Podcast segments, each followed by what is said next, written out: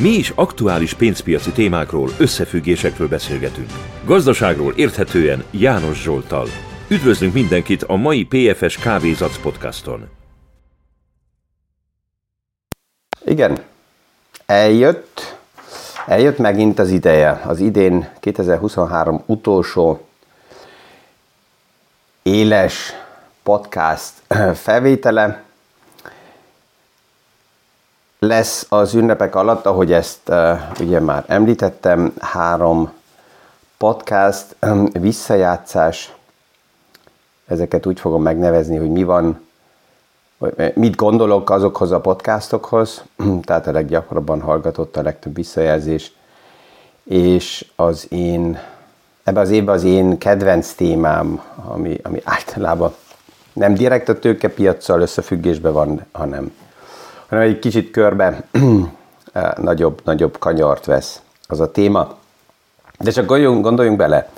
Hihetetlen, hogy milyen év jár le, ami arra a kérdésre egyáltalán, tehát választ adott, hogy egyáltalán érdemes befektetni, vagy nem lenne jobb néha a játékpálya szélén állni, és erre meg volt a válasz, hogy no, hanem benne lenni, mindegy, hogy mi történik, milyen érzéssel indulunk bele. Ha az év elején azt mondtam volna, hogy az év végén úgy körülbelül plusz 24%-kal magasabb szinten lesz a Standard & Poor's Index, a Nasdaq az körülbelül olyan 40-43%-kal magasabban lesz, mint az év elején, akkor lehet, hogy a legtöbben egyből meglettek volna győződve, hogyha eddig kételtettek, hogy a János Zsolt valamit szív vagy szed, akkor most már tudták, hogy biztos ez így van. Ja, és ez mégis megtörtént ebbe az évben. Pont tegnap reggel beszéltem arról, hogy jó, hogy a piac egy kicsit kilélegzik, de hát ez sem tartott sokáig. Jött a tegnap már az a jelenség, hogy buy the dip, tehát vissza, mert nagyon erős a tőke beáramlás a piacokba. Az elmúlt napokban nagy összegek áramlottak be, ugye ez az év végén, ez egyik oldalról szezonálisan is így van, és normális esetben ez megy tovább még januárba is, és a fő kérdés 24-ben is az lesz, hogy mi fogja mozgatni azt a körülbelül világszerte 8 billió dollárt, ami pénzpiaci alapban van, azaz, ami az amerikai piacban van, csak az olyan körülbelül 5 billió dollár. Tehát, hogy ez mi fogja ezt mozdítani 2023-ba, ez jó volt így kvázi parkolni, 4-5%-kal plusz a kamatcsökkenés miatt valamennyi árfolyamnyereséggel az összeget pénzpiaci alapokba, de a konkurencia ehhez képest nagyon-nagyon erős volt, Standard & Poor's Index, Nasdaq, amit az előbb is említettem, tehát az a lehetőség, hogy oké, kiszállni, és nyugodt vagyok, és kockázatmentesen, és ezzel elmagyarázni, hogy nem kell a piacba jönni. Ez nem volt olyan egyszerű, és ez lesz a további kérdés is, hogy mi fogja ezt mozdítani, hogy tovább vissza jöjjön a piacokba. A paraméterek úgy néznek ki, hogy ez jönni tud. És tegnap jött az a kérdés is, hogy lehet az, hogy miért örvendek annak, hogy esetleg a piac visszaesik, hogy korrigál. Nem annak kellene örvendeni, hogy a piac megy felfele? Abban a dimenzióban, amit láttunk most novemberben és eddig is decemberben, ez a dimenzió nem tud tovább menni. Tehát ez nem az a kérdés, hogy van-e korrekció, hanem csak, hogy mikor. És ha ilyen egynapi korrekciók jönnek, még az is jó, mert az kiveszi legalább a feszültséget a piacból, de hát ezt sokszor mondtam, a tőkepiac az nem egy vuncs, nem egy kívánságkoncert, még nekem se kívánságkoncertem, tehát persze, hogy elfogadjuk úgy, ahogy jön, mert január közepén úgy paraméterek változnak, az, ami most nagyon erősen a tőkebeáramlás technikai hátterét erősíti a piacokba, az januárba nem kiáramlás lesz, hanem egy picit megváltozik, és a tegnap előtt is ugye láttuk, itt a piac szereplőknek a véleménye az volt, hogy ez az egynapos kilélegzés, ezt főleg megint az úgynevezett Zero Day to Exploration opciók váltották ki, tehát nagyon ultra rövid opciók a piacba amiknek nem több napos a futamideje, hanem csak egy nap, tehát egy nap alatt annyira gyorsan felemészti ez a piac, hogy napon kívüli reakcióknak már nincs is meg a lehetőség.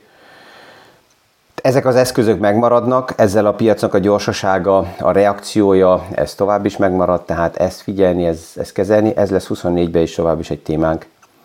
Aztán az utolsó napokban jöttek új események, ami foglalkoztatni fog. Angola kilép az OPEC-ből, Nigériának nem tetszik az OPEC-be benn lenni, onnan nagy valószínűséggel kilép, ami azt jelenti, hogy első lépésbe egyből ők nem kell betartsák azt a kitermelési korlátokat, amit ugye az OPEC megszab, hogy az árakat tudják ellenőrizni, és ezzel egyből az olajára csökkent. Ami alapjában egy nagyon jó hír azoknak a regióknak, amelyekben, és mint például Európának is, ahol az olajára infláció releváns kérdés, ami segíteni tud, hogy az infláció tovább is jöjjön visszafele. És ez 24-ben tovább a fő foglalkoztató kérdés lesz, hogy a gazdaság milyen állapotban van. Látjuk azokat a jeleket, hogy hűl le a gazdaság. Az aktuális számok szerint csak itt Európában a gyártóiparágaknak az árindexei és az eredményei mínusz 11%-kal csökkentek, tehát tisztán lehűlést látunk. A másik oldalán a munkaerőpiac tovább is nagyon erős. Ma kijönnek az aktuális novemberi inflációindikátorszámok, így most karácsony előtt még, tehát ezek a témák nem fognak megváltozni, az évváltással is tovább ezt foglalkoztatni fog. Amire kicsit csodálkozom, hogy az amerikai piacba a bérinfláció hogy tud visszafele jönni, mert csak ha megnézzük, Stellantis, Southwest, UPS, ezek mind olyan magas béremelési szerződésekbe mentek bele. Csak hogyha vesszük a South East Airlines-tól, tegnap kijöttek az információk, hogy a következő 5 évre nem 5%, nem 15%, hanem 50%-kal béremelést kapnak az alkalmazottak. Oké, 5 évre, hogyha ezt szétszedjük, akkor ez évente körülbelül 10%, de ezeknek a mellékköltsége minden, ami mellékzajként jön, és hogy a bérek, ezek ugye nem egy egyszeri akciók, hanem ez egyszer ki van fizetve, az be van betonozva, tehát a jövő évben erre jön rá tovább az emelkedés, és ez nem fog csökkenni. Hogyha az energiaárak mennek vissza, akkor ez jó hír, pont a vállalatoknak már ezt ki tudják finanszírozni, de azért megmaradnak a kérdések tovább is ebből a szempontból, hogy a gazdaság az mennyire tudja vinni a vállán az aktuális emeléseket. Anélkül, hogy túl erős legyen az árak emelése, ami ugye infláció oldaláról nem tetszene a központi bankoknak, és ez direkt összefüggésben van tovább is a kamatkérdéssel.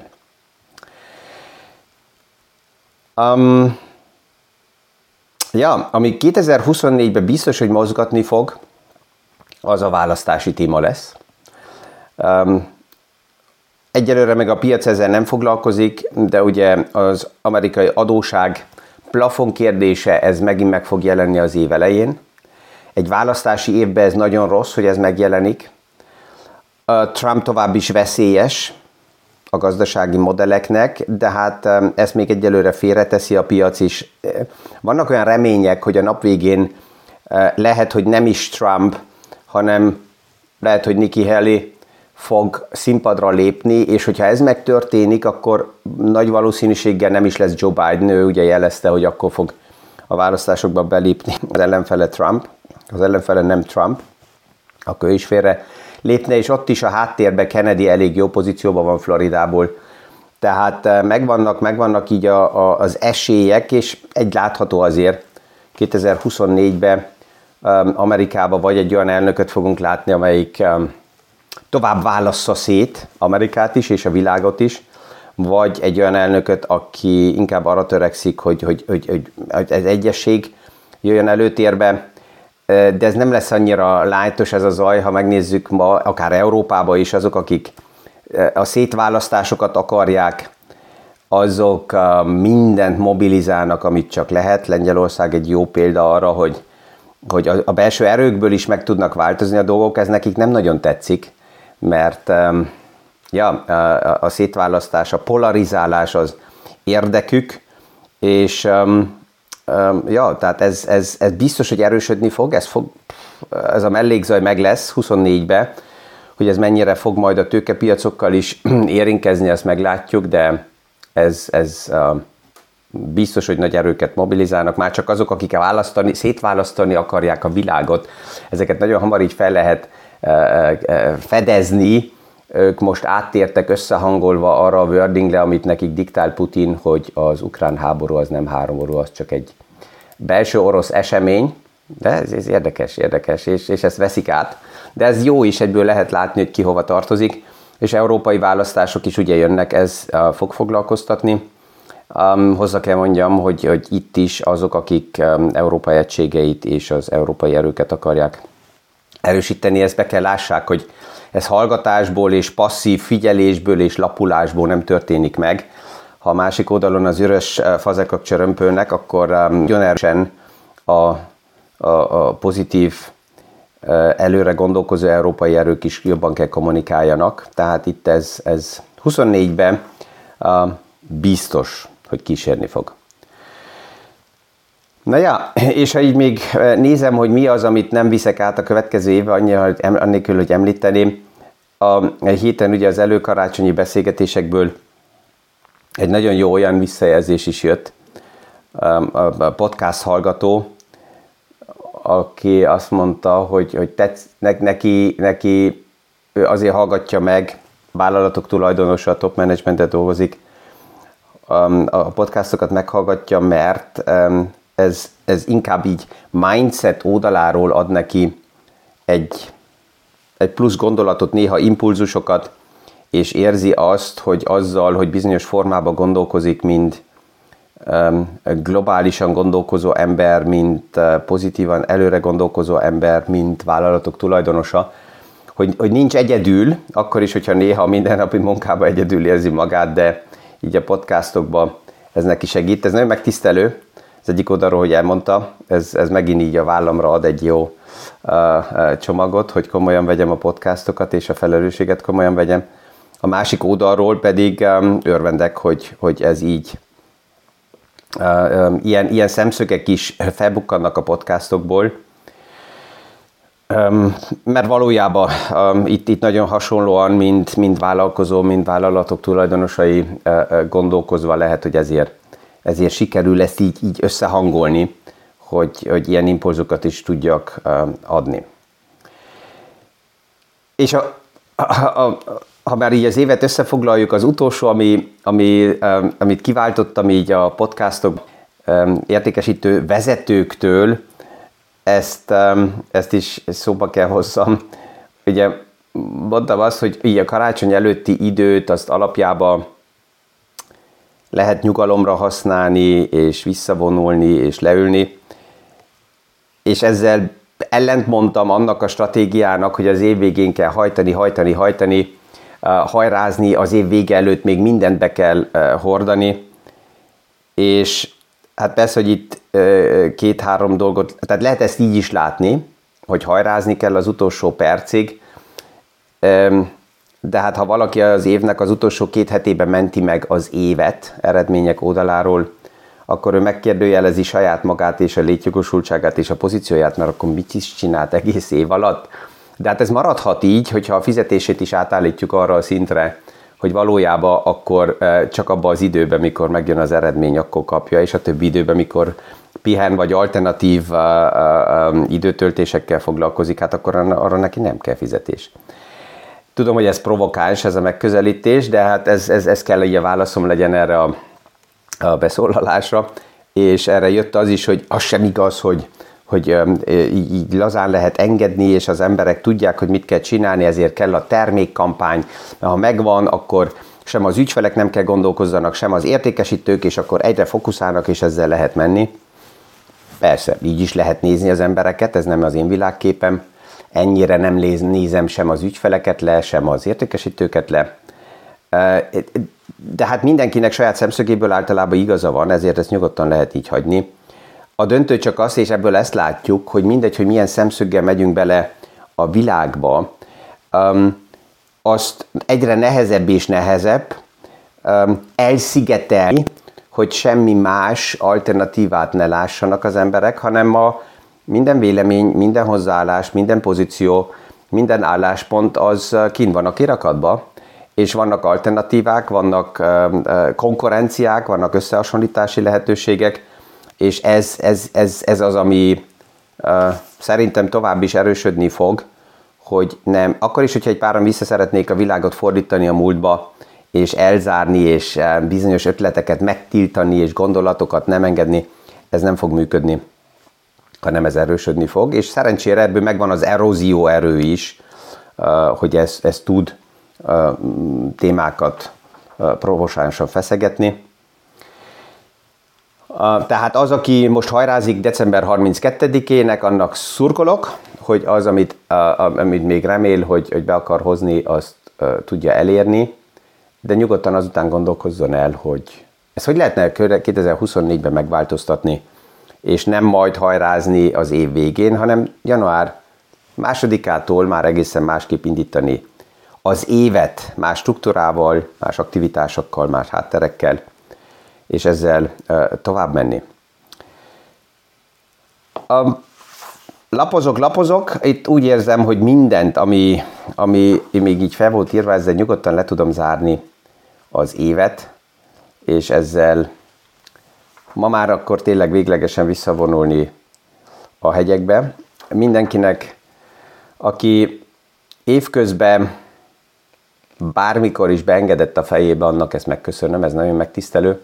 Erről ugye sokat beszélgetek, hogy a leghatalmasabb véleménye szerint a gondolat, és az, hogy beengedünk a fejünkbe gondolatot, ez már egy olyan sztori, egy olyan téma, ami a kezünkben van, és nekem erre egy megoldásom van, vannak olyan nevek, amelyek úgy pozícionálták magukat, hogy mikor már látom, hogy tőle jön egy információ, vagy jön egy hír, vagy bármi, akkor van egy döntésem, hogy még el sem olvasom, hanem azonnal megy ez a kukába, mert még azt a lehetőséget sem adom meg, hogy bizonyos gondolatok bekerüljenek a fejembe.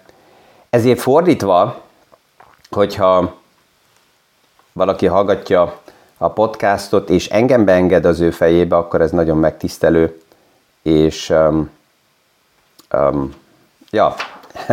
ezt felelősséget így viszem magammal a jövő évbe is.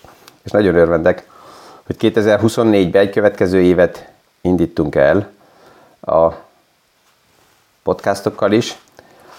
Hogy meddig fogom tovább csinálni a podcastokat, nem tudom. Ez mindig ezt jeleztem. Addig, amíg könnyen megy, amíg jól érzem magam azzal, hogy itt reggelente kávézás közben átbeszélem magamnak naplóként így az aktuális eseményeket, addig ez történik, és ha valami lesz, akkor azt majd meglátjuk. Ezzel mindenkinek nagyon-nagyon kellemes karácsonyi ünnepet, jó pihenést, főleg energiafeltöltést, és találkozunk itt újra, ezen a színpadon 2024. január 8-án. Mi is aktuális pénzpiaci témákról, összefüggésekről beszélgetünk. Gazdaságról érthetően János Zsolttal. Üdvözlünk mindenkit a mai PFS Kávézac podcaston!